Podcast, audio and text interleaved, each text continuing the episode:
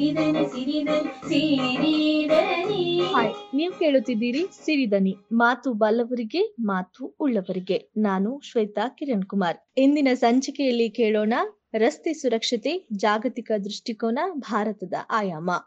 Washington ಡಿಸಿಯಿಂದ ವಿಶ್ವ bank ಸಲಹೆಗಾರ doctor Lokesh Hebbani ಅವರನ್ನ ಮಾತನಾಡಿಸ್ತಾರೆ ಇನ್ಫೋಸಿಸ್ನ SAP Ariba consultant Shilpa Rao. ನಮಸ್ಕಾರ ಸಿರಿದನಿ ಕೇಳುಗರಿಗೆ ಸ್ವಾಗತ.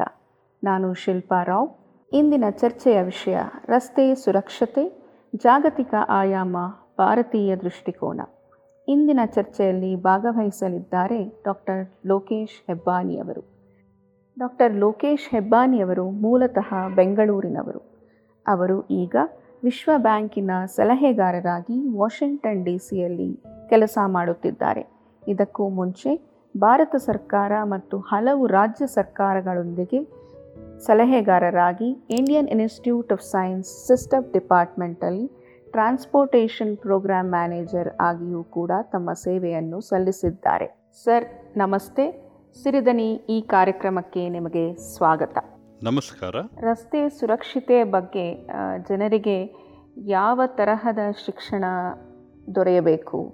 ಜಾಗೃತಿ ಹಾಗೂ ಅವೇರ್ನೆಸ್ ಹೇಗೆ ಮೂಡಿಸಬೇಕು ಅಂತ ನಿಮ್ಗೆ ಅನಿಸುತ್ತೆ ರಸ್ತೆ ಸುರಕ್ಷತೆ ಬಗ್ಗೆ ಶಿಕ್ಷಣ ಮತ್ತು ಜಾಗೃತಿ ತುಂಬಾ ಅವಶ್ಯಕವಾಗಿದೆ. ಯಾಕಂದ್ರೆ ನಾವು ರೋಡ್ ಸೇಫ್ಟಿನಲ್ಲಿ ನಾವು ಫೋರ್ ಎಲಿಮೆಂಟ್ಸ್ ಅಂತ ಇವನ್ನ ಏನ್ ಹೇಳ್ತೀವಿ? Four is letter E English ಆಲ್ಫಾಬೆಟ್ಸ್ನಲ್ಲಿ ಇರುವ ಒಂದು ಲೆಟರ್ ಇ ಮೊದಲ ಇ ಅಂದರೆ ನಾವು ಎಂಜಿನಿಯರಿಂಗ್ ಅಂತ. ಎರಡನೇ ಇ ಅಂದರೆ ಎನ್ಫೋರ್ಸ್ಮೆಂಟ್ ಮೂರನೇ ಇ ಅಂದರೆ ಎಜುಕೇಷನ್ ಮತ್ತು ನಾಲ್ಕನೇ ಇ ಅಂದರೆ ಎಮರ್ಜೆನ್ಸಿ ರೆಸ್ಪಾನ್ಸ್.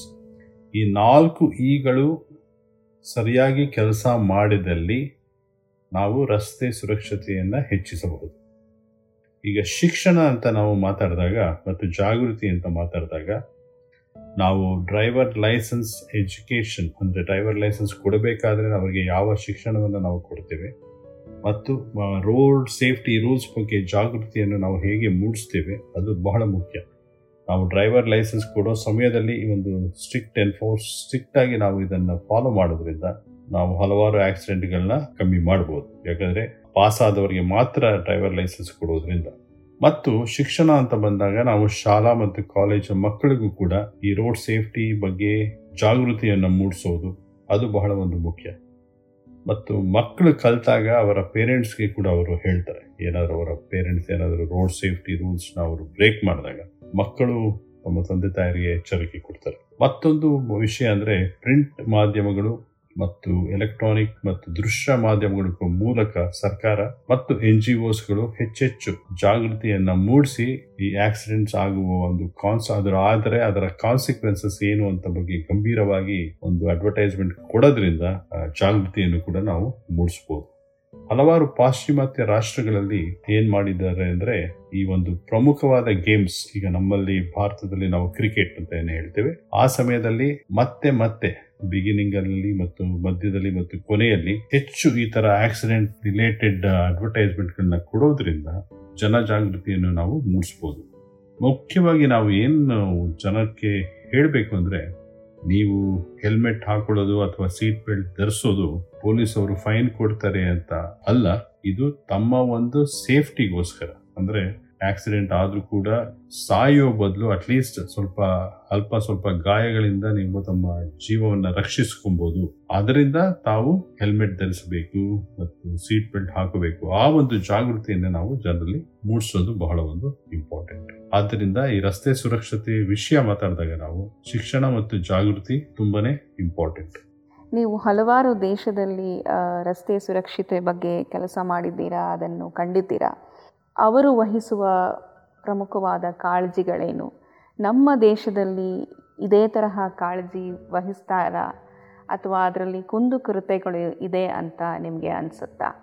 ಪ್ರಮುಖ ದೇಶಗಳಲ್ಲಿ ರೋಡ್ ಸೇಫ್ಟಿ ಬಗ್ಗೆ ತುಂಬಾ ಒಂದು ವಿಶೇಷ ಕಾಳಜಿ ಇದೆ. ಎಸ್ಪೆಷಲಿ ನಮ್ಮ ಈ ಪಾಶ್ಚಿಮಾತ್ಯ ರಾಷ್ಟ್ರಗಳಲ್ಲಿ ರಸ್ತೆ ಸುರಕ್ಷತೆ ಬಗ್ಗೆ ಮಾಡಿರುವ ಕೆಲಸಗಳೇನೆಂದ್ರೆ first strict driver licence exams. So ಎಲ್ಲರಿಗೂ ಡ್ರೈವರ್ ಲೈಸೆನ್ಸ್ ಸಿಗೋಕ್ಕೆ ಮುಂಚೆ ಅವರು ಎಕ್ಸಾಮ್ ತಗೋಬೇಕು. ಮತ್ತು ಆ ಎಕ್ಸಾಮ್ ತಗೊಂಡು ಎಕ್ಸಾಮ್ನಲ್ಲಿ ಸರಿಯಾಗಿ ಪಾಸ್ ಆಗಿರೋರಿಗೆ ಮಾತ್ರ ಲೈಸೆನ್ಸ್ ಕೊಡ್ತಾರೆ.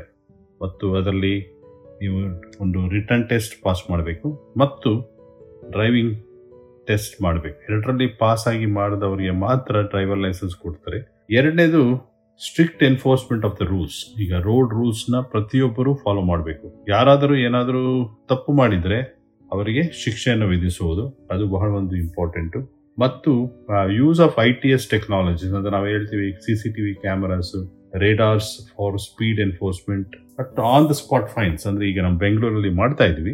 ಆ ತರ ಎಲ್ಲ ಮಾಡೋದ್ರಿಂದ ಆಕ್ಸಿಡೆಂಟ್ಗಳನ್ನು ಕಮ್ಮಿ ಮಾಡಬಹುದು ಮತ್ತು ಎಮರ್ಜೆನ್ಸಿ ರೆಸ್ಪಾನ್ಸ್ ಈ ಪಾಶ್ಚಿಮಾತ್ಯ ರಾಷ್ಟ್ರಗಳಲ್ಲಿ ಮತ್ತೊಂದು ಇಂಪಾರ್ಟೆಂಟ್ ವಿಷಯ ಅಂದ್ರೆ ಆಕ್ಸಿಡೆಂಟ್ ಆದ ತಕ್ಷಣ, ಆಕ್ಸಿಡೆಂಟ್ ನಡೆದ ಸ್ಥಳಕ್ಕೆ ತಕ್ಷಣ ಪೊಲೀಸ್ ಅವರು ಮತ್ತು ಆಂಬ್ಯುಲೆನ್ಸ್ ಹೋಗಿ ಅಲ್ಲಿ ಗಾಯಗೊಂಡಿರುವವರನ್ನ ಆಂಬ್ಯುಲೆನ್ಸ್ನಲ್ಲಿ ಆಸ್ಪತ್ರೆಗೆ ಕರೆದುಕೊಂಡು ಹೋಗಿ ಆ ಒಂದು ಸರಿಯಾದ ಸಮಯದಲ್ಲಿ, ಸೂಕ್ತ ಸಮಯದಲ್ಲಿ ಮಾಡೋದ್ರಿಂದ ಸುಮಾರು ಜೀವಿಗಳನ್ನು ನಾವು ಉಳಿಸಬಹುದು ಮತ್ತು ಗಂಭೀರವಾಗಿ ಇರುವಂತಹ ಆಕ್ಸಿಡೆಂಟ್ಗಳ ಇಂಜುರಿಯನ್ನು ನಾವು ಕಮ್ಮಿ ಮಾಡಬಹುದು ಆದ್ದರಿಂದ ಈ ಪ್ರಮುಖ ದೇಶಗಳಲ್ಲಿ ಈ ಎಲ್ಲ ವಿಷಯಗಳ ಮತ್ತು ಎಲ್ಲ ಡಿಪಾರ್ಟ್ಮೆಂಟ್ಸ್ ಒಟ್ಟಿಗೆ ಕೆಲಸ ಮಾಡ್ತಾರೆ ಆಸ್ ಅ ಟೀಮ್ ಮಾಡುವುದರಿಂದ ಹಲವಾರು ಆಕ್ಸಿಡೆಂಟ್ಗಳನ್ನು ಅವರು ಕಮ್ಮಿ ಮಾಡಿದ್ದಾರೆ.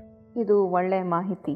ರಸ್ತೆ ಸುರಕ್ಷತೆ ಬಗ್ಗೆ ನೀವು ಕಂಡಂತೆ ಜಾಗತಿಕ ಮಟ್ಟದಲ್ಲಿ ಆದ್ಯತೆ ಮತ್ತು ತೆಗೆದುಕೊಳ್ಳುತ್ತಿರುವ ಕಾಳಜಿ ಹೇಗಿದೆ?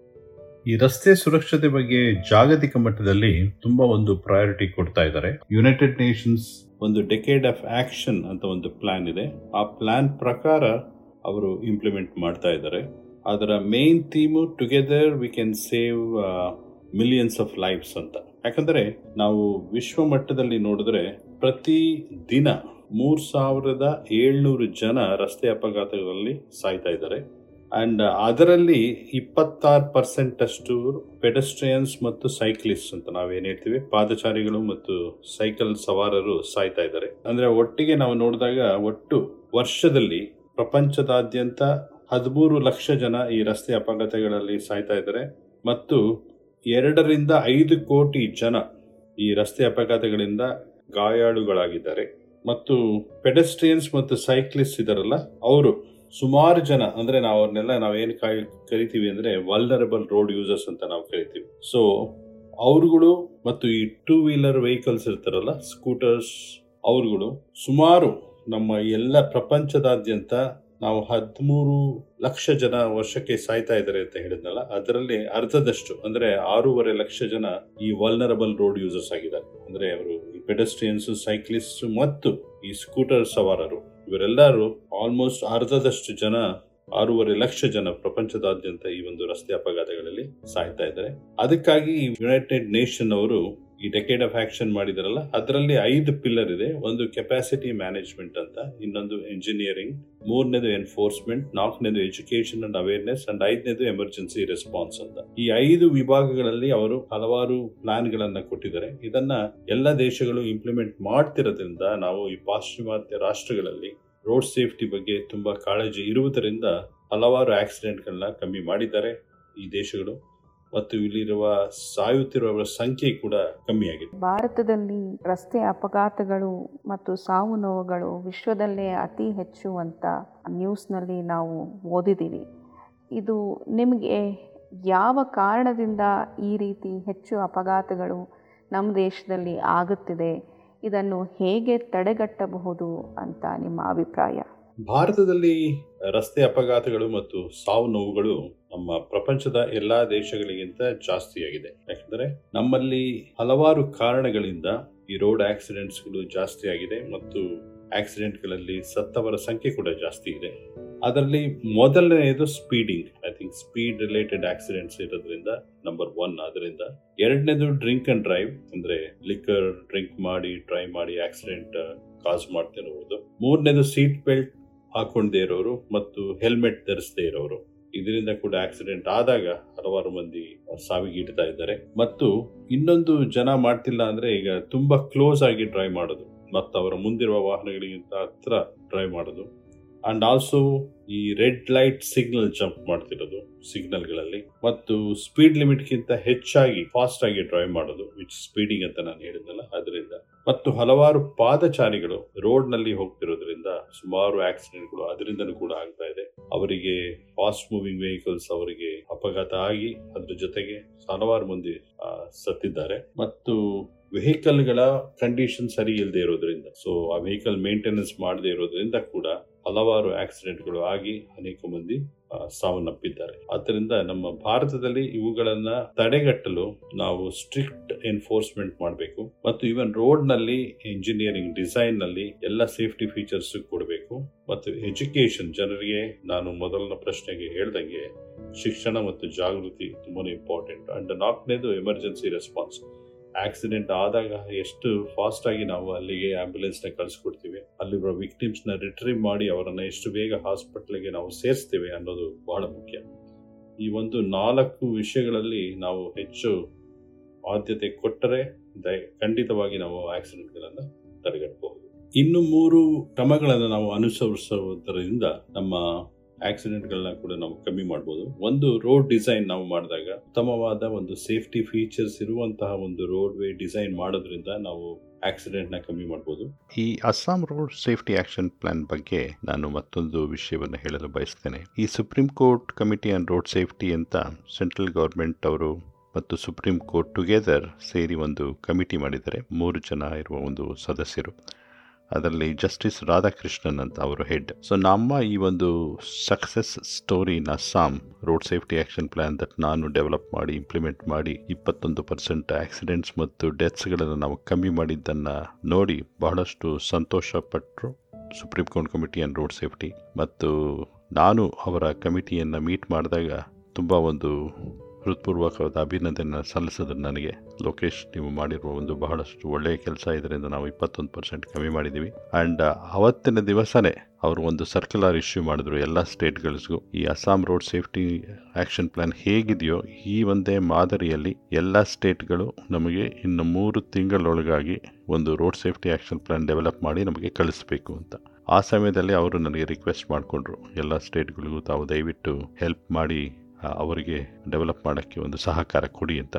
ಅವರ, ಅದರಂತೆ ನಾನು ಕೂಡ ಎಲ್ಲ ಸುಮಾರು ಸ್ಟೇಟ್ಗಳಿಗೆ ನಾನು ಹೆಲ್ಪ್ ಮಾಡಿದ್ದೆ. ಮಾಡಿ ಅವರಿಗೆ ಇದೇ ಥರ ನಾನು Assam road safety action plan ಹೇಗೆ ಮಾಡಿದ್ನೋ ಆ ಒಂದು ಮಾದರಿಯಲ್ಲಿ ಮಾಡೋಕ್ಕೆ ಅವರಿಗೂ ನಾನು ಸಹಕಾರ ಕೊಟ್ಟಿದ್ದೆ. ಸೊ ಇದೊಂದು ವಿಷಯವನ್ನು ನಾನು ಹೇಳೋಕ್ಕೆ ನನಗೆ ತುಂಬ ಒಂದು ಖುಷಿ ಅನಿಸ್ತು ಖುಷಿ ಮತ್ತು ಹೆಮ್ಮೆ ಅನಿಸುತ್ತೆ.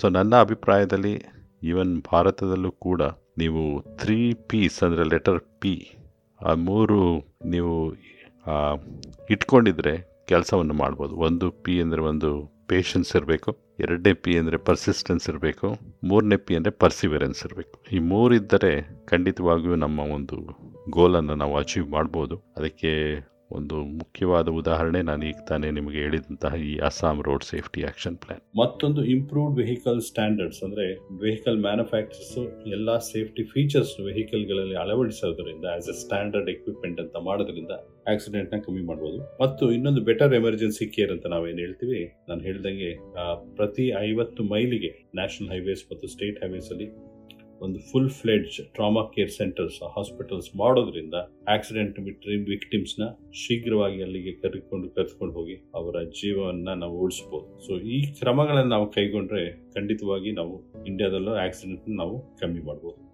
ಸರ್ ಇನ್ನೊಂದು ನಮಗೆ ತುಂಬ ಸತಿ ಕೇಳಿ ಬರುವಂಥ ಒಂದು ಆಸ್ಪೆಕ್ಟ್ ಅಂದರೆ ಮಾನವ ಸಂಪನ್ಮೂಲಗಳ, ಅದು ಕೆಲವು ಡಿಪಾರ್ಟ್ಮೆಂಟಲ್ಲಿ ಕಡಿಮೆ ಇರೋದ್ರಿಂದ ಈ ಸೇಫ್ಟಿ ರೂಲ್ಸ್ ಇಂಪ್ಲಿಮೆಂಟೇಷನ್ ಅಥವಾ ಟ್ರಾಫಿಕ್ ರೆಗ್ಯುಲೇಷನ್ಸ್ನ ಮಾಡೋದು ಕಷ್ಟ ಆಗತ್ತೆ ಅಂತ ಒಂದು ಸಾಮಾನ್ಯವಾಗಿ ಕೇಳಿ ಬರುವಂತಹ ಒಂದು ಆಸ್ಪೆಕ್ಟ್ ಸೊ ಈ ತರಹ ಸನ್ನಿವೇಶಗಳಲ್ಲಿ ಟೆಕ್ನಾಲಜಿನ ಯೂಸ್ ಮಾಡಿ ಟ್ರಾಫಿಕ್ ರೂಲ್ಸ್ನ ಇಂಪ್ಲಿಮೆಂಟ್ ಮಾಡ್ಬೋದಾ ಎನ್ಫೋರ್ಸ್ಮೆಂಟ್ ಮಾಡ್ಬೋದಾ?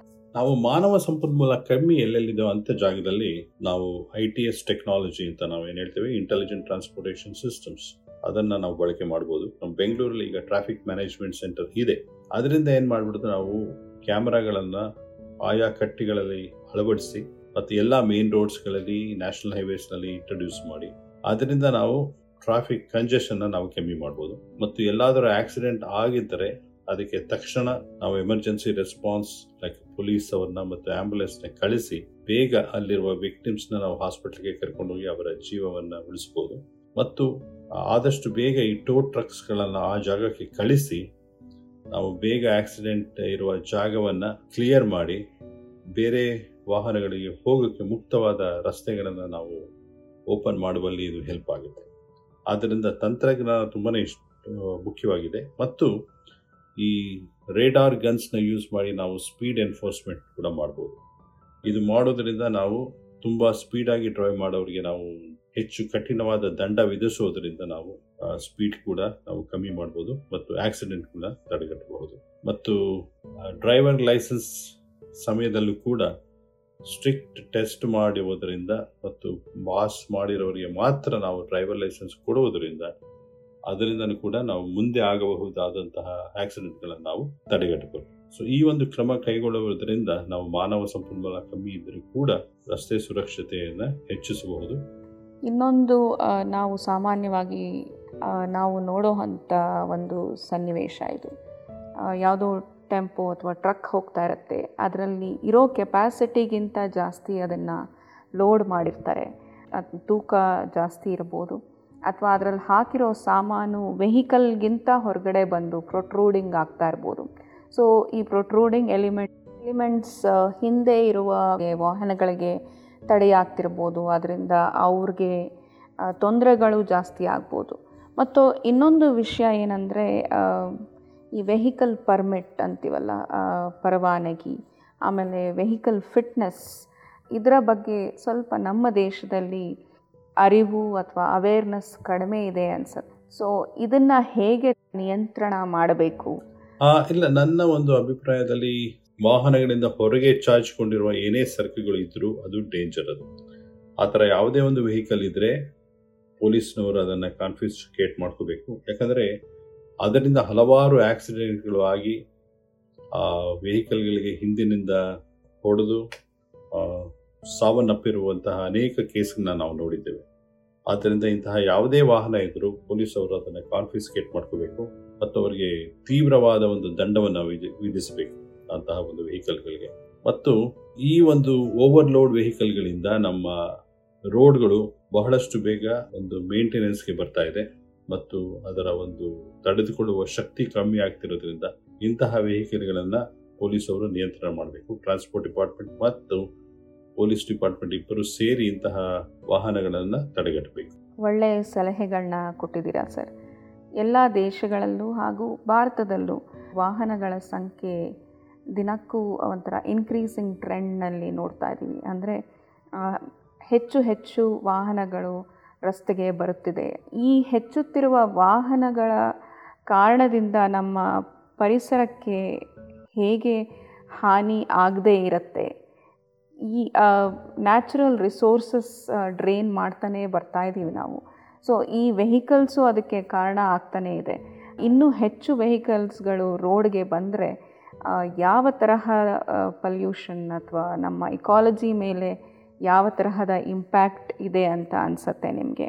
ಪ್ರಪಂಚದ ಎಲ್ಲ ದೊಡ್ಡ ದೊಡ್ಡ ನಗರಗಳಲ್ಲಿ ನಮ್ಮ ಬೆಂಗಳೂರು ಸೇರಿದಂತೆ ಜನಸಂಖ್ಯೆ ಪ್ರತಿ ವರ್ಷ ಹೆಚ್ಚುತ್ತಿರುವುದರಿಂದ ಎಲ್ಲರೂ ವೆಹಿಕಲ್ಗಳನ್ನು ತೆಗೆದುಕೊಳ್ಳುತ್ತಿರೋದ್ರಿಂದ ನಮ್ಮ ವೆಹಿಕಲ್ ನಂಬರ್ ಕೂಡ ಜಾಸ್ತಿ ಆಗ್ತಾ ಇದೆ.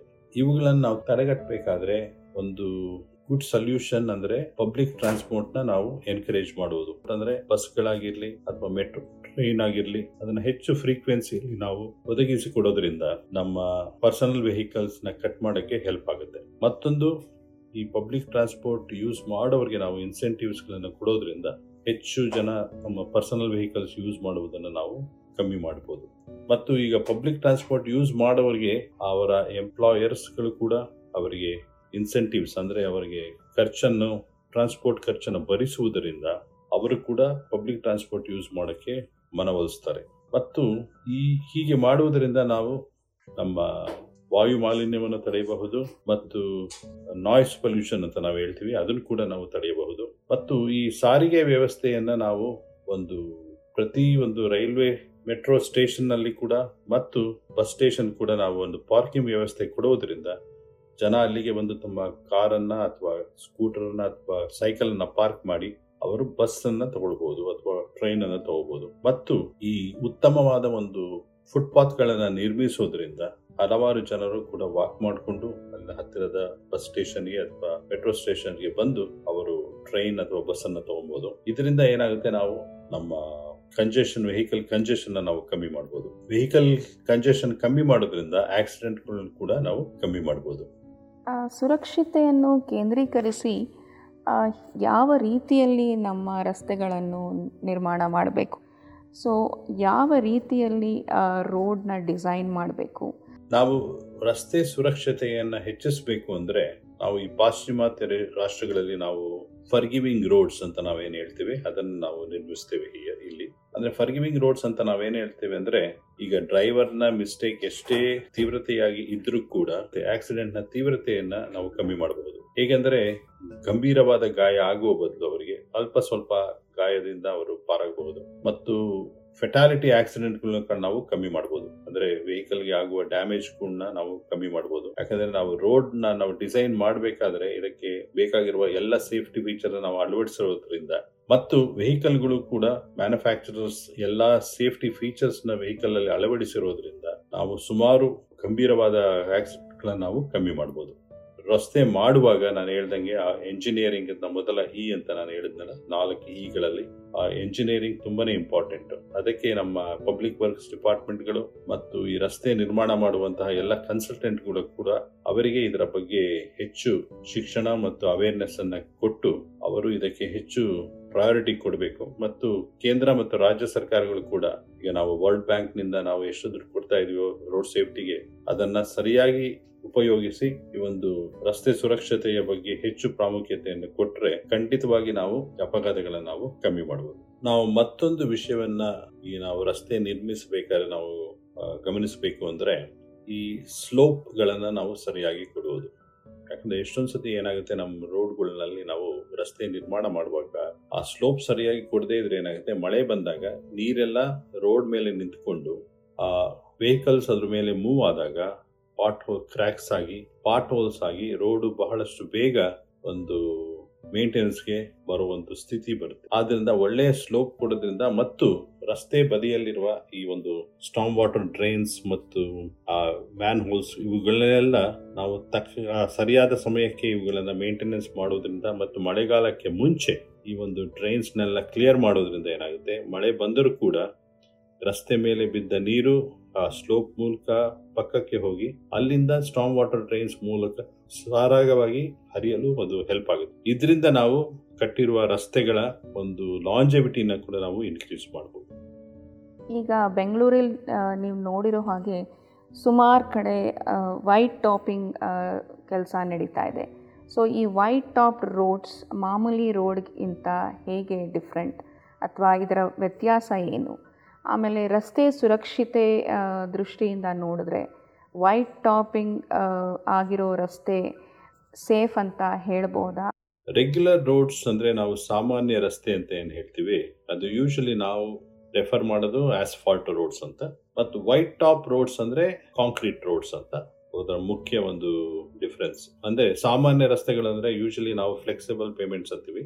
ಮತ್ತು ವೈಟ್ ಟಾಪ್ ರೋಡ್ಸ್ಗೆ ರಿಜಿಡ್ ಪೇಮೆಂಟ್ಸ್ ಅಂತ ನಾವು ಹೇಳ್ತೇವೆ. ಏನಾಗುತ್ತೆ? ನಾವು ವೈಟ್ ಟಾಪ್ ರೋಡ್ಸ್ಗಳ ಒಂದು ಅಡ್ವಾಂಟೇಜಸ್ ಏನು ನಮಗೆ ಓವರ್ ದ ಆಸ್ಫಾಲ್ಟ್ ರೋಡ್ಸ್ ಅಂದ್ರೆ, ಇವುಗಳಲ್ಲಿ ಇದೆ ಲಾಂಗ್ ಟರ್ಮ್ ಆಲ್ಟರ್ನೇಟಿವ್ ಇದು. ನಮಗೆ ಆಸ್ಫಾಲ್ಟ್ ರೋಡ್ಸ್ಗೆ ಕಂಪೇರ್ ಮಾಡಿದ್ರೆ. ಮತ್ತು ಇದ್ರ ಲೋಡ್ ಬೇರಿಂಗ್ ಕೆಪಾಸಿಟಿ ಕೂಡ ಜಾಸ್ತಿ. ಮತ್ತು ಕಾಸ್ಟ್ ಆಫ್ ಕನ್ಸ್ಟ್ರಕ್ಷನ್ ಇರುತ್ತಲ್ಲ, ಅದು ತುಂಬಾನೇ ಹೆಚ್ಚಿರುತ್ತೆ ಬಿಗಿನಿಂಗ್ನಲ್ಲಿ ಮತ್ತು ಇದರ ಲೈಫ್ ಕೂಡ ತುಂಬಾನೇ ಲಾಂಗ್ ತುಂಬಾ ಹೆಚ್ಚಿನ ಒಂದು ಲೈಫ್ ಸಿಗುತ್ತೆ ಈ ವೈಟ್ ಟಾಪ್ ರೋಡ್ಸ್ನಲ್ಲಿ. ಮತ್ತು ಇದರಲ್ಲಿ driving will be little ರಫರ್ compare to asphalt roads compare ಮಾಡಿದ್ರೆ ಸ್ವಲ್ಪ ನಾಯ್ಸ್ ಇರುತ್ತೆ. ಅಂಡ್ ಆಲ್ಸೋ ಇದರಲ್ಲಿ ಮೇಂಟೆನೆನ್ಸ್ ತುಂಬ ಕಮ್ಮಿ ಇರುತ್ತೆ. ಯಾಕಂದ್ರೆ ನಾವು ಒಳ್ಳೆಯ ಕ್ವಾಲಿಟಿ ಯೂಸ್ ಮಾಡಿ ನಾವು ಕನ್ಸ್ಟ್ರಕ್ಟ್ ಮಾಡಿರೋದ್ರಿಂದ, ಮತ್ತು ಈ ವೈಟ್ ಟಾಪ್ ರೋಡ್ಸ್ ನಾವು ಬಿಗಿನಿಂಗ್ ಅಲ್ಲಿ ಹೆಚ್ಚು ಕಸ್, ನಾವು ಸ್ಪೆಂಡ್ ಮಾಡಿರೋದ್ರಿಂದ ಕಾಂಕ್ರೀಟ್ ಎಲ್ಲದಕ್ಕೂ, ಇದರ ಬಾಳಿಕೆ ಕೂಡ ನಮಗೆ ಜಾಸ್ತಿ ಬರುತ್ತೆ. ಇದರ ಒಂದು longevity will be more white top ರೋಡ್ಸ್ನಲ್ಲಿ. ಮತ್ತು ಈ ವೈಟ್ ಟಾಪ್ ರೋಡ್ಸ್ ನಾವು ಯೂಶಲಿ ನಾವು ಹೈ ವಾಲ್ಯೂಮ್ ರೋಡ್ಸ್ ಅಂತೀವಿ. ತುಂಬಾ ಜನಸಂದ್ರಣೆ ಇರುವಂತಹ ರಸ್ತೆಗಳಲ್ಲಿ. ಜನಸಂದ್ರಣೆ ಮತ್ತು ವಾಹನಗಳು ಹೆಚ್ಚಿರುವ ಜಾಗಗಳಲ್ಲಿ ಇದನ್ನ ನಾವು ಯೂಸ್ ಮಾಡೋದ್ರಿಂದ ನಮಗೆ ಮೇಂಟೆನೆನ್ಸ್ ಕಾಸ್ಟ್ ಕಮ್ಮಿ ಆಗುತ್ತೆ. ಮತ್ತು ನಾನು ಹೇಳ್ದಂಗೆ ಲಾಂಜಿವಿಟಿ ಕೂಡ ನಾವು ಇನ್ಕ್ರೀಸ್ ಮಾಡ್ತೀವಿ ಒಳ್ಳೆ ಒಳ್ಳೆಯ ಮಾಹಿತಿ ಸರ್.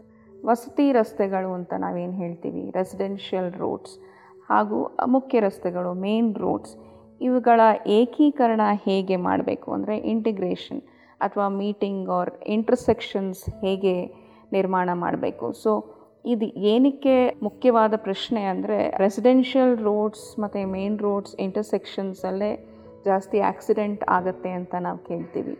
ಯಾವ ರೀತಿಯಲ್ಲಿ ಸೇಫ್ಟಿ ಆಸ್ಪೆಕ್ಟಿನಿಂದ ಇದನ್ನು ನೋಡಬೇಕು ಅಂತ ತಿಳಿಸ್ಕೊಡಿ.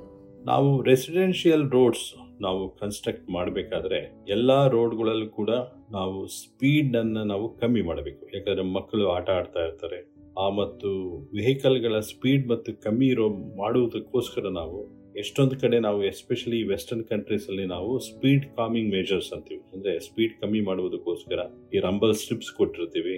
ಅಥವಾ ರೆಸಿಡೆನ್ಷಿಯಲ್ ಏರಿಯಾಗಳಲ್ಲಿ ನಾವು ಟ್ರಾಫಿಕ್ ಕಾಮಿಂಗ್ ಡಿವೈಸಸ್ ಅಂತ ನಾವೇನಿರ್ತೀವಿ ಅಂದರೆ ಅಂದ್ರೆ ರೌಂಡ್ ಅಬೌಟ್ಸ್ ಅಂತ ಸರ್ಕಲ್ಗಳು ಮಾಡ್ತೀವಿ. ಸೊ ಅದನ್ನ ಮಾಡೋದ್ರಿಂದ ಏನಾಗುತ್ತೆ? ಜನ ಫಾಸ್ಟ್ ಆಗಿ ಡ್ರೈವ್ ಮಾಡೋರು they are forced to drive ಕಮ್ಮಿ ಒಂದು ಸ್ಪೀಡ್ನಲ್ಲಿ ಮತ್ತು ಮುಖ್ಯ ರಸ್ತೆಗಳನ್ನು ನಾವು ತಗೊಂಡಾಗ, ಮುಖ್ಯ ರಸ್ತೆಗಳನ್ನ ನಾವು ಆರ್ಟೀರಿಯಲ್ಸ್ ಅಂತ ನಾವೇನ್ ಹೇಳ್ತೇವೆ? ಈ ರಸ್ತೆಗಳಲ್ಲಿ ನಾವು ಹೆಚ್ಚು ವಾಹನಗಳ ಓಡಾಡುವುದರಿಂದ, ಈ ರಸ್ತೆಗಳಲ್ಲಿ ನಾವು ಫುಟ್ಪಾತ್ ಅಂತ ಇಸ್ ಎ ಪ್ರಯಾರಿಟಿ ಇದೆ ಯಾಕಂದ್ರೆ ನಮಗೆ ಜನರು ವಾಕ್ ಮಾಡುವವರೆಲ್ಲ ರೋಡಲ್ಲಿ ಯಾರಿಗೂ ನಮಗೆ ಬರೋ ಒಂದು ಪ್ರಮೇಯ ಇರೋದಿಲ್ಲ. ಒಳ್ಳೆಯ ಫುಟ್ಪಾತ್ಗಳನ್ನು ನಾವು ಕೊಡೋದ್ರಿಂದ. ಮತ್ತು ಈ ಲೋಕಲ್ ರೋಡ್ಸ್ ಅಂತ ನಾವೇನು ಹೇಳ್ತೀವಿ? ರೆಸಿಡೆನ್ಷಿಯಲ್ ರೋಡ್ಸಿಂದ ಮುಖ್ಯ ರಸ್ತೆಗೆ ಬರಬೇಕಾದ್ರೆ ಆ ರೋಡ್ಗಳಲ್ಲಿ ಅಂದರೆ ರೆಸಿಡೆನ್ಷಿಯಲ್ ರೋಡಲ್ಲಿ ಮಾತ್ರ ನಾವು ಹಂಪ್ಸ್ಗಳನ್ನು ಕೊಡಬಹುದು ಹಂಪ್ಸ್ ಅಂದರೆ ಅದು ಸೈಂಟಿಫಿಕ್ ಹಂಪ್ಸ್ ಕೊಡಬೇಕು. ನಾಟ್ ನಮ್ಮಲ್ಲಿ ಕೆಲವು ಕಡೆ ತುಂಬಾ ಅನ್ಸೈಂಟಿಫಿಕ್ ಆಗಿ ಮಾಡಿರ್ತಾರೆ. ಅದ್ರ ಬದಲು ಸೈಂಟಿಫಿಕ್ ಹಂಪ್ಸ್ ಕೊಡಬಹುದು ಸೊ ದಟ್ ಇವರು ನಿಧಾನವಾಗಿ ಬಂದು ಮುಖ್ಯ ರಸ್ತೆಗೆ ಜಾಯ್ನ್ ಆಗುವ ಥರ ನಾವು ನೋಡ್ಕೋಬೇಕು. ಬಟ್ ರೆಸಿಡೆನ್ಷಿಯಲ್ ರೋಡ್ಸ್ಗಳಲ್ಲಿ ಆ ಒಂದು ರೆಸಿಡೆನ್ಸ್ನಲ್ಲಿ ಇರುವ ಜನರಿಗೆ ಮಾತ್ರ ಅದರ ಪ್ರಿಫರೆನ್ಸ್ ಇರುತ್ತೆ. ಅಂದರೆ ಬೇರೆಯವರು ಮೂಲಕ ಹೋಗ್ಬೋದು ಆ ರೋಡ್ ಮೂಲಕ. ಬಟ್ ಅಲ್ಲಿ ಪಾರ್ಕಿಂಗ್ಗಳಿಗೆ ಎಲ್ಲದಕ್ಕೂ ಒಂದು ಆದ್ಯತೆ ನಾವು ಕೊಟ್ಟಿರಬೇಕು. ಆದರೆ ಮುಖ್ಯ ರಸ್ತೆಗಳಲ್ಲಿ ಪಾರ್ಕಿಂಗನ್ನು ನಾವು ತೆಗಿಬೇಕು. ಯಾಕಂದರೆ ಮುಖ್ಯ ರಸ್ತೆಗಳಲ್ಲಿ ನಮ್ಮ ಭಾರತದಲ್ಲಿ ಇರುವ ರಸ್ತೆಗಳಲ್ಲೂ ಸುಮಾರು ರಸ್ತೆಗಳು ಚಿಕ್ಕದಾಗಿರುವುದರಿಂದ ಅಂಥ ರಸ್ತೆಗಳಲ್ಲಿ ನಾವು ಪಾರ್ಕಿಂಗನ್ನು ಎಲಿಮಿನೇಟ್ ಮಾಡಬೇಕು ಒಂದು. ಮತ್ತು ಆ ರಸ್ತೆಗಳಲ್ಲಿ ತುಂಬಾ ಚೆನ್ನಾಗಿರುವಂತಹ ಒಂದು ವಾಕ್ವೇಸ್ ಅಂತ ನಾವು ಏನು ಹೇಳ್ತೀವಿ ಫುಟ್ಪಾತ್ಸ್ನ ನಾವು ಕೊಡೋದ್ರಿಂದ ಹಲವಾರು ಮಂದಿ ಪಾದಚಾರಿಗಳು ಸೇಫಾಗಿ ಅವರು ಫುಟ್ಪಾತ್ನಲ್ಲಿ ನಡೆಯುವಂತೆ ನಾವು ಮಾಡಬೇಕು. ಮತ್ತು ನಮ್ಮ ಈ ಫುಟ್ಪಾತ್ಗಳಲ್ಲಿ ನಾವು ರೋಡ್ಗೆ ಎಂಟರ್ ಆದಾಗ ಫುಟ್ಪಾತ್ ಇಂದ ಕೆಳಗೆ ಬರಬೇಕಾದ್ರೆ ನಾವು ನಮ್ಮ ಅಂಗವಿಕಲರಿಗೂ ಹೆಲ್ಪ್ ಆಗುವಂತಹ ತರಹ ಸ್ಲೋಪ್ ಕೊಡಬೇಕು. ಮತ್ತು ಅನೇಕ ಡೆಬ್ರಿಗಳು ನಾವು ನೋಡ್ತೇವೆ ನಮ್ಮ ಫುಟ್ಪಾತ್ಗಳಲ್ಲಿ ಇದರ construction debris sir road building materials ಅದನ್ನೆಲ್ಲ ಕ್ಲಿಯರ್ ಮಾಡಿ ಪಾದಚಾರಿಗಳು ಸೇಫ್ ಆಗಿ ರೋಡ್ನೆಲ್ಲ ಫುಟ್ಪಾತ್ನಲ್ಲಿ ನಡೆಯುವಂತೆ ನಾವು ಮಾಡಬೇಕು. ಹೀಗೆ ಮಾಡೋದ್ರಿಂದ ನಾವು we can encourage mobility of people compared to mobility of vehicles ಬಹಳ ಒಳ್ಳೆಯ ಮಾಹಿತಿ, ಸರ್. ನಾನು ನೋಡಿರೋ ಹಾಗೆ ಬೇರೆ ಬೇರೆ ದೇಶಗಳಲ್ಲಿ ರೈಟ್ ಆಫ್ ವೇ ಅನ್ನೋದು ಒಂದು ಕಾನ್ಸೆಪ್ಟ್ ಇದೆ. Idea of right of way ಅಥವಾ right of way for pedestrians ಅಂತ ನೋಡ್ತೀವಿ, ಅದನ್ನು ನಾವು ಅನುಸರಿಸ್ತೀವಿ ಹೊರದೇಶಗಳಲ್ಲಿ ಹೋದಾಗ. ಸೊ ಇದರ ಬಗ್ಗೆ ನಿಮ್ಮ ಅಭಿಪ್ರಾಯ ಏನು?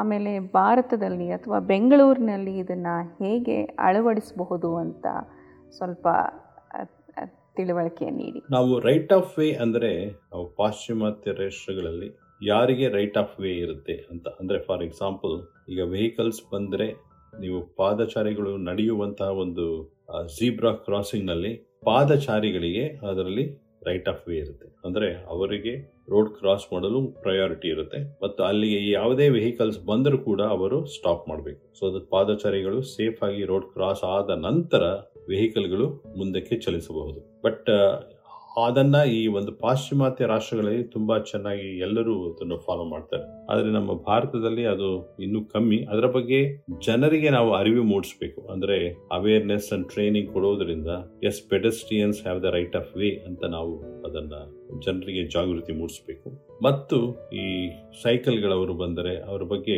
ತಮ್ಮ ಕಾಳಜಿ ಇರಲಿ ಅವರ ಬಗ್ಗೆ, ಅದನ್ನು ಕೂಡ ನಾವು ಈ ಒಂದು ಶಿಕ್ಷಣ ಮತ್ತು ಅವೇರ್ನೆಸ್ ಮೂಲಕ ಆ ಜಾಗೃತಿಯನ್ನು ನಾವು ಮೂಡಿಸಬಹುದು. ಮತ್ತು ನಾನು ಹೇಳ್ದಂಗೆ ಹಿಂದಿನ ಒಂದು ಪ್ರಶ್ನೆಗೆ ನಾನು ಹೇಳ್ದಂಗೆ ನಾವು ಹೆಚ್ಚು ಪ್ರಾಮುಖ್ಯತೆಯನ್ನು ಪಬ್ಲಿಕ್ ಟ್ರಾನ್ಸ್ಪೋರ್ಟ್ಗೆ ಕೊಡಬೇಕು. ಬಸ್ ಪ್ರಯಾರಿಟಿ ಲೇನ್ ಅಂತ ಒಂದು ಹೊಸ ಪ್ರಾಜೆಕ್ಟ್ ಶುರುವಾಗಿದೆ ಬೆಂಗಳೂರಿನಲ್ಲಿ. ಇದಕ್ಕೂ ಮುಂಚೆ ಬಸ್ ಲೇನ್ ಅಂತ ಮಾಡಿದರು, ಬಟ್ ಅದು ಹೆಚ್ಚು ಪರಿಣಾಮಕಾರಿ ಆಗಲಿಲ್ಲ ಅಂತ ಅಲ್ಲಿಗೆ ನಿಲ್ಲಿಸಿದ್ರು ಬಟ್ ಈಗ ಆ ಹೈ ಡೆನ್ಸಿಟಿ ಕಾರಿಡಾರ್ ಅಂತ ಏನು ಹೇಳ್ತೀವಿ ನಾವು, ಔಟರ್ ರಿಂಗ್ ರೋಡ್ನಲ್ಲಿ ಫ್ರಮ್ ಸೆಂಟ್ರಲ್ ಸಿಲ್ಕ್ ಬೋರ್ಡಿಂದ ಕೆ ಆರ್ ಪುರಂವರೆಗೆ ಬಸ್ ಪ್ರಯಾರಿಟಿ ಲೇನ್ ಅಂತ ಮಾಡಿದ್ದಾರೆ. ಸೊ, ಇದು ಲಾಸ್ಟ್ ನವಂಬರ್ ಟು ತೌಸಂಡ್ ನೈನ್ಟೀನಲ್ಲಿ ಶುರುವಾಯಿತು. ನಾನು ಅವಾಗಲೇ ಹೇಳ್ತಾ ಇರೋಂಗೆ, ಸಿಟಿಸನ್ಸ್ ಫಾರ್ ಬೆಂಗಳೂರಿನವರು ನಮ್ಮ ತಂಡದವರು ಸಹ ಇದಕ್ಕೆ ಕ್ಯಾಂಪೇನ್ ಮಾಡಿ ಒಂದು ನಿಂಬಸ್ ಎಕ್ಸ್ಪ್ರೆಸ್ ಅಂತ ಒಂದು ದಿನ ಒಂದು ಕ್ಯಾಂಪೇನ್ ಮಾಡಿದ್ವಿ. ಸೊ ಅವತ್ತಿನ ದಿನ ಆಲ್ ದಿ ಏಜೆನ್ಸೀಸ್ ಹೆಡ್ ಅಂದರೆ B B M P Bangalore traffic police ಮತ್ತು ಬಿ ಬಿ ಎಂ ಪಿ ಚೀಫ್ಸ್ಗಳನ್ನ ನಾವು ಕರೆದು ನಮ್ಮ ಜೊತೆ ಬಸ್ನಲ್ಲಿ ಬನ್ನಿ ಅಂತ ಇನ್ವೈಟ್ ಮಾಡಿದ್ವಿ. ಸೊ ಎಲ್ಲರೂ ಬಂದಿದ್ದರು ನಾವೆಲ್ಲರೂ ಬಸ್ ಪ್ರಿಯಾರಿಟಿ ಲೇನಲ್ಲಿ ಬಿ ಎಂ ಟಿ ಸಿ ಬಸ್ನಲ್ಲಿ ಸಿಲ್ಕ್ ಬೋರ್ಡಿಂದ ಈಕೋ ಸ್ಪೇಸ್ ತನಕ ಪ್ರಯಾಣ ಮಾಡಿದ್ವಿ. ಸೊ ಇದನ್ನು ಯಾಕೆ ಮಾಡಿದ್ವಿ ಅಂದರೆ ಬಸ್ ಪ್ರಯಾರಿಟಿ ಲೇನ್ ಕಾನ್ಸೆಪ್ಟೇ ಹೊಸ್ತು. ಇದರ ಬಗ್ಗೆ ಜನಗಳಿಗೆ ಅರಿವು ಮೂಡಿಸಲು ಮತ್ತು ಇದರಿಂದ ಅವ್ರಿಗೆ ಹೇಗೆ ಉಪಯೋಗ ಆಗತ್ತೆ ಅನ್ನೋದು ಅವ್ರಿಗೆ ತಿಳಿಸ್ಬೇಕು ಅಂತ ಇತ್ತು. ಸೊ ಬಸ್ ಪ್ರಿಯಾರಿಟಿ ಲೇನ್ ಅಂದರೆ ಬಸ್ಗೆ ಆದ್ಯತೆ ಕೊಟ್ಟರೆ ಬಸ್ನಲ್ಲಿ ಸಾಕಷ್ಟು ಜನ ಒಂದೇ ಸಲ ಟ್ರಾವೆಲ್ ಮಾಡ್ಬೋದು. ಸೊ ಇವರೆಲ್ಲರೂ ಅವರ ಪ್ರೈವೇಟ್ ವೆಹಿಕಲ್ಸ್ನ ಬಿಟ್ಟು ಬಸ್ನಲ್ಲಿ ಓಡಾಡಿದ್ರೆ ಅಷ್ಟು ವೆಹಿಕಲ್ಸ್ ರೋಡಲ್ಲಿ ಕಡಿಮೆ ಆಗುತ್ತೆ ಹಾಗೂ ಪಲ್ಯೂಷನ್ ಕಡಿಮೆ ಆಗ್ಬೋದು. ಆಮೇಲೆ ಅವರು ತಮ್ಮ ಡೆಸ್ಟಿನೇಷನ್ಸ್ಗಳಿಗೂ ಸಹ ಬೇಗ ಹೋಗ್ತಾರೆ. ತಮ್ಮ ಪ್ರೈವೇಟ್ ವೆಹಿಕಲ್ಗಿಂತ ಮುಂಚೆ ಬಸ್ ಹೋದರೆ ಅವರು ಟೈಮ್ ಕೂಡ ಸೇವ್ ಮಾಡ್ತಾರೆ ಅನ್ನೋ ಬೆನಿಫಿಟ್ನ ನಾವು ತಿಳಿಸ್ಬೇಕು ಅಂತ ಈ ಕ್ಯಾಂಪೇನ್ ಮಾಡಿದ್ವಿ. ಸೊ ಇದ್ರ ಜೊತೆನೇ ಪಾಪಪ್ ಸೈಕಲ್ ಲೇನ್ಸ್ ಅಂತ ಡಿ ಯು ಎಲ್ ಟಿ ಡಲ್ಟ್ನವರು ಮಾಡ್ತಾ ಇದ್ದಾರೆ ಇದೇ ಸ್ಟ್ರೆಚ್ಚಲ್ಲಿ so cycle lanes and concept of ಸೈಕ್ಲಿಂಗ್ನು promote ಮಾಡಬೇಕು ಅನ್ನೋದು ಇದರ ಆಬ್ಜೆಕ್ಟಿವ್ ಸೊ ಇವೆರಡರ ಬಗ್ಗೆ ನಿಮ್ಮ ಅಭಿಪ್ರಾಯ ಏನು ಅಂತ ತಿಳ್ಕೊಳ್ಳೋಕ್ಕೆ ಇಷ್ಟಪಡ್ತೀನಿ. ಯಾಕೆಂದರೆ ನೀವು ಇವೆರಡರ ಬಗ್ಗೆ ಮುಂಚೆ ಸಹ ಕೆಲಸ ಮಾಡಿದ್ದೀರಾ ಡಿ ಯು ಎಲ್ ಟಿ ಜೊತೆ ಇದ್ರ ಬಗ್ಗೆ ಸಾಕಷ್ಟು ಕೆಲಸ ಮಾಡಿ ಸೈಕಲ್ ಡೇನೆಲ್ಲ ಭಾಗವಹಿಸಿದ್ದೀರಾ ಅಂತ ಗೊತ್ತಾಯಿತು. ನಿಮ್ಮ ಅನಿಸಿಕೆ ಇದರ ಬಗ್ಗೆ ತಿಳಿಸ್ಕೊಡಿ. ಬೆಂಗಳೂರಿನಲ್ಲಿ ಈಗ ನಿರ್ಮಾಣ ಆಗ್ತಿರುವಂಥ ಈ ಬಸ್ ಲೈನ್, ಅಂದರೆ ಡೆಡಿಕೇಟೆಡ್ ಬಸ್ ಲೈನ್ ಅಂತ ನಾವು ಏನು ಹೇಳ್ತೇವೆ? ಸೈಕಲ್ ಲೈನ್ಗಳು ಒಂದು ಉತ್ತಮವಾದ ಒಂದು ಬೆಳವಣಿಗೆ. ಇದನ್ನು ನಾನು ಬೆಂಗಳೂರಿನಲ್ಲಿ ಅಡ್ವೈಸರ್ ಆಗಿದ್ದಾಗ ಗೌರ್ಮೆಂಟ್ ಆಫ್ ಕರ್ನಾಟಕಕ್ಕೆ ಹಲವಾರು ಬಾರಿ ಇದನ್ನು ನಾವು ಹೇಳಿದ್ವಿ. ಮತ್ತು ಡಿ ಯು ಎಲ್ ಟಿ ಕೂಡ ನಾವು ಇದನ್ನು ನಾವು ಹೇಳಿದ್ವಿ. ಬಟ್ ಈಗ it's happening it's a very good sign ಅದು. ಯಾಕಂದ್ರೆ ಈ bus line dedicated bus line ಮಾಡುವುದರಿಂದ ಈಗಾಗಲೇ ಅದ್ರ ಬೆನಿಫಿಟ್ ನಾವು ನೋಡಿದ್ದೇವೆ. ಈಗ ರೆಗ್ಯುಲರ್ ಲೈನ್ಸ್ನಲ್ಲಿ ತಮ್ಮ ಪ್ರೈವೇಟ್ ವೆಹಿಕಲ್ಸ್ ಅಲ್ಲಿ ಟ್ರಾವೆಲ್ ಮಾಡುವ ಜನ ಈ ಬಸ್ಗಳು ಅತಿ ಫಾಸ್ಟ್ ಆಗಿ ತಮ್ಮ ಡೆಡಿಕೇಟೆಡ್ ಲೇನ್ ಅಲ್ಲಿ ಮೂವ್ ಆಗ್ತಿರೋದನ್ನ ನೋಡಿದ್ರೆ ಅವರಿಗೂ ಕೂಡ ನಾವು ಕೂಡ ಬಸ್ನಲ್ಲಿ ಹೋಗಬೇಕು ಸೊ ದಟ್ ನಾವು ಫಾಸ್ಟ್ ಆಗಿ ನಮ್ಮ ಕೆಲಸಗಳಿಗೆ ಹೋಗಬಹುದು ಅನ್ನೋ ಒಂದು ಮನವರಿಕೆ ಮಾಡಿಕೊಡುತ್ತಿರೋದು ತುಂಬಾ ಒಳ್ಳೆಯ ಒಂದು ಬೆಳವಣಿಗೆ. ಮತ್ತು ಸೈಕಲ್ ಲೇನ್ಗಳು ಕೂಡ ನಾವು ಮಾಡ್ತಿರೋದ್ರಿಂದ ಹಲವಾರು ಜನರಿಗೆ ಇದ್ರ ಬಗ್ಗೆ ಒಂದು ಕಾಳಜಿ ಇದೆ. ಎಸ್ ನಾವು ಸೈಕಲ್ ತಗೊಂಡು ಹೋಗ್ಬೋದು ಆದರೆ ನನ್ನ ಒಂದು ಸಲಹೆ ಏನಂದ್ರೆ ಈಗ ರೆಗ್ಯುಲರ್ ಬಸ್ ಲೈನ್ ಮತ್ತು ರೆಗ್ಯುಲರ್ ವೆಹಿಕಲ್ಸ್ ಲೈನ್ ಮತ್ತು ಅದರ ಪಕ್ಕ ನಾವು ಸೈಕಲ್ ಲೈನ್ಗಳನ್ನು ಕೊಡೋದ್ರಿಂದ ಸೈಕಲ್ ಲೇನ್ ಮಾಡ್ತಿರೋದು ಒಳ್ಳೆ ಬೆಳವಣಿಗೆ. ಆದ್ರೆ ಫಾಸ್ಟ್ ಮೂವಿಂಗ್ ವೆಹಿಕಲ್ಸ್ ಜೊತೆ ಸೈಕಲ್ ಲೇನ್ ಪಕ್ಕ ಕೊಟ್ಟರೆ ಸೇಫ್ಟಿಗೆ ಅದೊಂದು ಧಕ್ಕೆ ಆಗುತ್ತೆ ಸೈಕಲ್ಸ್ಗಳಿಗೆ, ಬೈಸಿಕಲ್ಗಳಿಗೆ ಸೈಕ್ಲಿಸ್ಟ್ಗಳಿಗೆ ಆದ್ರಿಂದ ಇವೆಬ್ಬರ ಮಧ್ಯ ಫಾಸ್ಟ್ ಮೂವಿಂಗ್ ಲೇನ್ ಮತ್ತು ಸೈಕಲ್ ಲೇನ್ ಮಧ್ಯ ಒಂದು ಫಿಸಿಕಲ್ ಬ್ಯಾರಿಯರ್ ಇದ್ದರೆ ತುಂಬಾ ಒಳ್ಳೆಯದು ಇದರಿಂದ ನಾವು ಸೈಕ್ಲಿಸ್ಟ್ಗಳ ಸೇಫ್ಟಿಯನ್ನ ನಾವು ಇಂಪ್ರೂವ್ ಮಾಡಬಹುದು ಆದ್ದರಿಂದ ಮತ್ತು ಈ ಬಸ್ ಲೈನ್ ಮತ್ತು ಸೈಕಲ್ ಲೈನ್ಗಳು ಇಂಟಿಗ್ರೇಷನ್ ಹೇಗಿರಬೇಕು ಅಂದ್ರೆ ಅವರು ಈ ಸೈಕಲ್ನಲ್ಲಿ ಹೋಗೋರು ಆ ಮುಂದಿನ ಒಂದು ಬಸ್ ಸ್ಟೇಷನ್ ಸಿಕ್ಕಿದ್ರೆ ಅಲ್ಲಿ ತಮ್ಮ ಸೈಕಲ್ ಪಾರ್ಕ್ ಮಾಡಿ ಅಲ್ಲಿಂದ ಬಸ್ ಯೂಸ್ ಮಾಡುವಂತಹ ಮತ್ತು ಇವರಿಬ್ಬರ ಒಂದು ಸೀಮ್ಲೆಸ್ ಎಕ್ಸ್ಚೇಂಜ್ ಅದನ್ನ ನಾವು ಬಹಳ ಒಂದು ಉತ್ತಮವಾಗಿ ಮಾಡಿದ್ರೆ ಅನೇಕ ಮಂದಿ ಈ ಬೈಸಿಕಲ್ ಲೇನ್ ಯೂಸ್ ಮಾಡೋಕೆ ನಾವು ಎನ್ಕರೇಜ್ ಮಾಡಬಹುದು ಈ ಪಾಶ್ಚಿಮಾತ್ಯ ರಾಷ್ಟ್ರಗಳಲ್ಲಿ ನಾವು ಮತ್ತೊಂದು ಮಾಡಿರೋದು ಏನಂದ್ರೆ ನಾವು ಟ್ರಾನ್ಸಿಟ್ ಎಂಫಸಿಸ್ ಕಾರಿಡಾರ್ಸ್ ಅಂದ್ರೆ ಟಿಇಸಿ ಅಂತ ನಾವು ಏನು ಹೇಳ್ತೇವೆ. ಆ ಒಂದು ಕಾರಿಡಾರ್ಗಳಲ್ಲಿ ನಾವು ಸೈಕಲ್ ಲೇನ್ಗಳನ್ನು ಮತ್ತು ಬಸ್ ಲೇನ್ಗಳನ್ನು ಪಕ್ಕದಲ್ಲಿ ಕೊಡುವುದರಿಂದ ತುಂಬಾನೇ ಒಂದು ಬೆನಿಫಿಟ್ ಆಗುತ್ತೆ ಅನೇಕ ಮಂದಿಗೆ. ಇದರಿಂದ seamless exchange between the cyclist and the buses will help a lot and also ನಾವು ಅನೇಕ ಮಂದಿಗೆ ಸೈಕಲ್ ನಾವು ಫಿಸಿಕಲ್ ಬ್ಯಾರಿಯರ್ ನಾನು ಮೊದಲೇ ಹೇಳಿದಂಗೆ ಕೊಡೋದ್ರಿಂದ ಹಲವಾರು ಮಂದಿ ಸೈಕಲ್ಗಳನ್ನು ತೆಗೆದುಕೊಂಡು ಕೆಲಸಕ್ಕೆ ಹೋಗೋಕೆ ಅಥವಾ ರಿಕ್ರಿಯೇಷನ್ಗೆ ಹೋಗೋಕೆ ತುಂಬಾ ಹೆಲ್ಪ್ ಆಗುತ್ತೆ. ಆ ಒಂದು ನಿಟ್ಟಿನಲ್ಲಿ ನಮ್ಮ ಸರ್ಕಾರದವರು ಬೆಂಗಳೂರಿನಲ್ಲಿ ಡೆಡಿಕೇಟೆಡ್ ಲೇನ್ಸ್ ಬಸ್ಗಳಿಗೆ ಮಾಡಿಕೊಟ್ಟಿರೋದು ಒಂದು ಒಳ್ಳೆಯ ಬೆಳವಣಿಗೆ.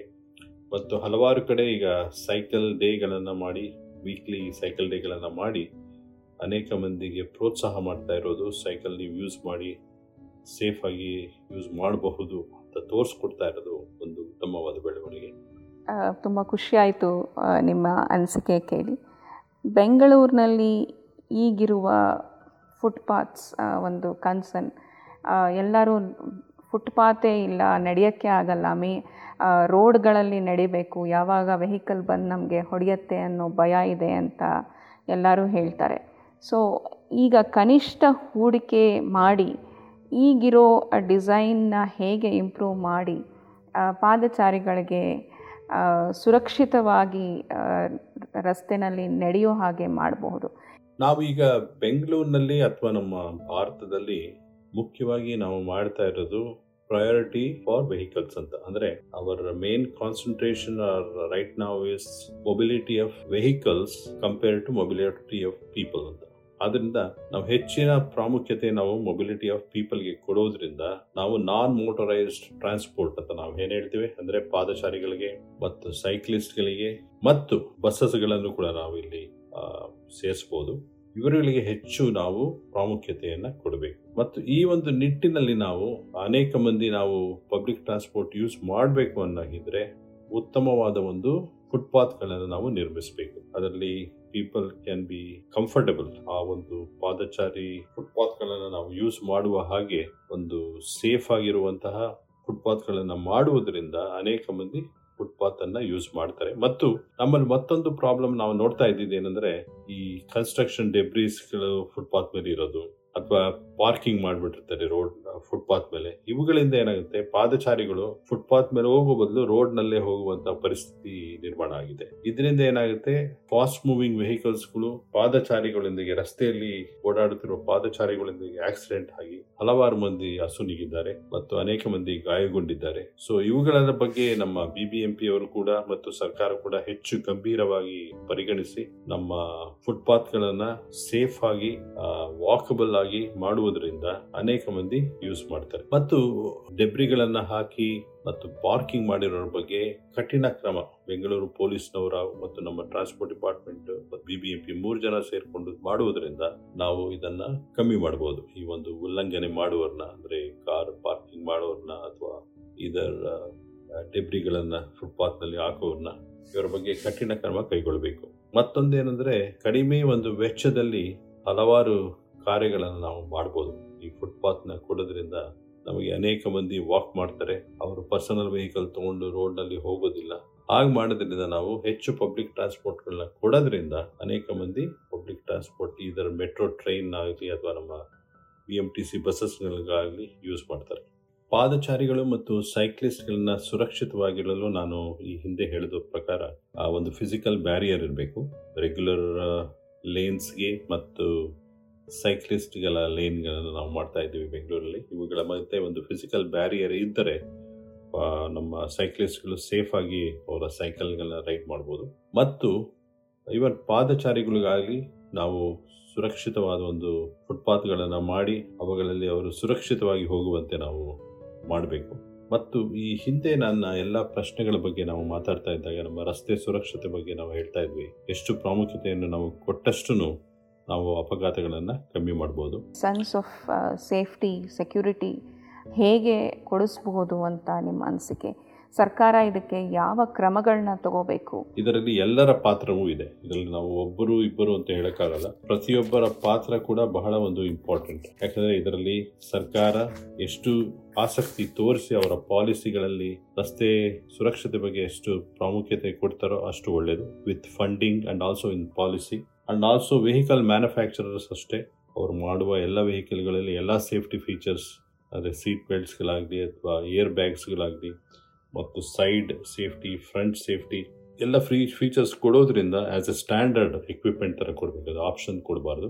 ಸ್ಟ್ಯಾಂಡರ್ಡ್ ಎಕ್ವಿಪ್ಮೆಂಟ್ ಮಾಡೋದ್ರಿಂದ ಕೂಡ ನಾವು ರಸ್ತೆ ಸುರಕ್ಷತೆಯನ್ನು ಹೆಚ್ಚಿಸ್ಬೋದು. ಮತ್ತು ಇನ್ನೊಂದು ಪಾಯಿಂಟ್ ನಾನು ತುಂಬ ಇಷ್ಟ, ಹೇಳಲು ಇಷ್ಟಪಡ್ತೀನಿ. ಅದೇನೆಂದರೆ ಈ ಒಂದು ಆಕ್ಸಿಡೆಂಟ್ ಆಗುವುದರಿಂದ ಕೇವಲ ಆ ಒಬ್ಬ ಮನುಷ್ಯನ ಸಾವಿನಿಂದ ಮಾತ್ರ ಅಲ್ಲಿ ಎಂಡ್ ಆಗೋದಿಲ್ಲ ಇದು it's like a chain reaction ಏನಾಗುತ್ತೆ, ಒಬ್ಬ ಮನೆಯ ಕೆಲಸ ಮಾಡುತ್ತಿರುವ ಒಬ್ಬ ವ್ಯಕ್ತಿಯವರು ತೀರ್ಕೊಂಡ್ರೆ ಅಥವಾ ಅವರು ಅಂಗವಿಕಲರಾದರೆ it will affect their entire family ಅವರ ಮಕ್ಕಳ ವಿದ್ಯಾಭ್ಯಾಸಕ್ಕೆ ಅದು ಎಫೆಕ್ಟ್ ಆಗುತ್ತೆ. ಅಥವಾ ಹೆಂಡತಿಯರು ಪಾಪ ಅವರು ಮನೆಯಲ್ಲಿ ಬೇರೆ ಕೆಲಸ ನೋಡ್ಕೊಂಡು ಬೇಕಾಗಿರೋರು ಮತ್ತೆ ಇನ್ನೆಲ್ಲಾದ್ರೂ ಕೆಲಸಕ್ಕೆ ಹೋಗ್ಬೇಕಾಗಿ ಈ ಥರ ಅವರ ಒಬ್ಬರ ಒಂದು ಆಕ್ಸಿಡೆಂಟ್ನಿಂದ ಇಡೀ ಫ್ಯಾಮಿಲಿಗೆ ಅದು ಎಫೆಕ್ಟ್ ಆಗೋದ್ರಿಂದ ಇದರ huge economic impact not only for their family but ಇಡೀ ನಮ್ಮ ದೇಶಕ್ಕೆ ಇದರಿಂದ ಮೂರರಿಂದ ಆರು ಪರ್ಸೆಂಟ್ ಜಿ ಡಿ ಪಿ ನಮ್ಮ ಭಾರತದಲ್ಲಿ ಎಕನಾಮಿಕ್ ಲಾಸ್ ಈ ಆಕ್ಸಿಡೆಂಟ್ನಿಂದ ಆಗ್ತಾ ಇದೆ. ಆದ್ದರಿಂದ ಈ ರಸ್ತೆ ಸುರಕ್ಷತೆ ಬಗ್ಗೆ ಎಲ್ಲರೂ ಬಹಳಷ್ಟು ಆಸಕ್ತಿ ವಹಿಸಿ ಇದೊಂದು ಪ್ರಯಾರಿಟಿ ಅಂತ ಪರಿಗಣನೆ ಮಾಡಿ ನಾವು ಎಲ್ಲರೂ ಇದನ್ನು ಫಾಲೋ ಮಾಡೋದ್ರಿಂದ ಖಂಡಿತವಾಗಿ ನಾವು ನಮ್ಮ ಭಾರತದಲ್ಲಿ ಆಗ್ತಿರುವಂತಹ ಈ ಒಂದು ಆಕ್ಸಿಡೆಂಟ್ಗಳು ಮತ್ತು ಈ ಆಕ್ಸಿಡೆಂಟ್ಗಳಿಂದ ಆಗುತ್ತಿರುವ ಒಂದು ಗಾಯಗಳು ಮತ್ತು ಈ ಸಾವುಗಳನ್ನು ನಾವು ಕಮ್ಮಿ ಮಾಡ್ಬೋದು. ತುಂಬ ಒಳ್ಳೆಯ ಸಲಹೆಗಳನ್ನು ಕೊಟ್ಟಿದ್ದೀರಾ ಸರ್. ಇಷ್ಟೊತ್ತು ನಮ್ಮೊಂದಿಗೆ ರಸ್ತೆ ಸುರಕ್ಷತೆ ಬಗ್ಗೆ, ಅದನ್ನು ಅನುಸರಿಸುವ ಕ್ರಮಗಳ ಬಗ್ಗೆ ಬೇರೆ ಬೇರೆ ದೇಶಗಳಲ್ಲಿ ರಸ್ತೆ ಸುರಕ್ಷತೆ ಬಗ್ಗೆ ಆದ್ಯತೆ, ಕಾಳಜಿ ಹೇಗೆ ತೋರಿಸ್ತಾರೆ ಅಂತ ಹಾಗೂ ನಮ್ಮೂರಲ್ಲೇ ನಡೆಯುತ್ತಿರುವ ಇತ್ತೀಚಿನ ಬದಲಾವಣೆಗಳ ಬಗ್ಗೆ ಸಾಕಷ್ಟು ವಿಷಯ ಹಂಚಿಕೊಂಡಿದ್ದೀರಾ? ಇಷ್ಟೊತ್ತು ನಮ್ಮೊಂದಿಗೆ ಮಾತಾಡಿ ಹೆಚ್ಚು ವಿಷಯಗಳನ್ನು ವಿಸ್ತಾರವಾಗಿ ನಮ್ಮೊಂದಿಗೆ ಹಂಚಿಕೊಂಡಿದ್ದಕ್ಕೆ ತುಂಬ ಧನ್ಯವಾದಗಳು, ಸರ್. ಇಲ್ಲಿವರೆಗೆ ನನಗೆ ಈ ಒಂದು ಅವಕಾಶ ಕೊಟ್ಟಂತಹ ಸಿರಿಧನಿಯ ಎಲ್ಲರಿಗೂ ನನ್ನ ಧನ್ಯವಾದಗಳು. ನಿಮಗೂ ಧನ್ಯವಾದಗಳು, ಶಿಲ್ಪಾ ಅವ್ರೆ.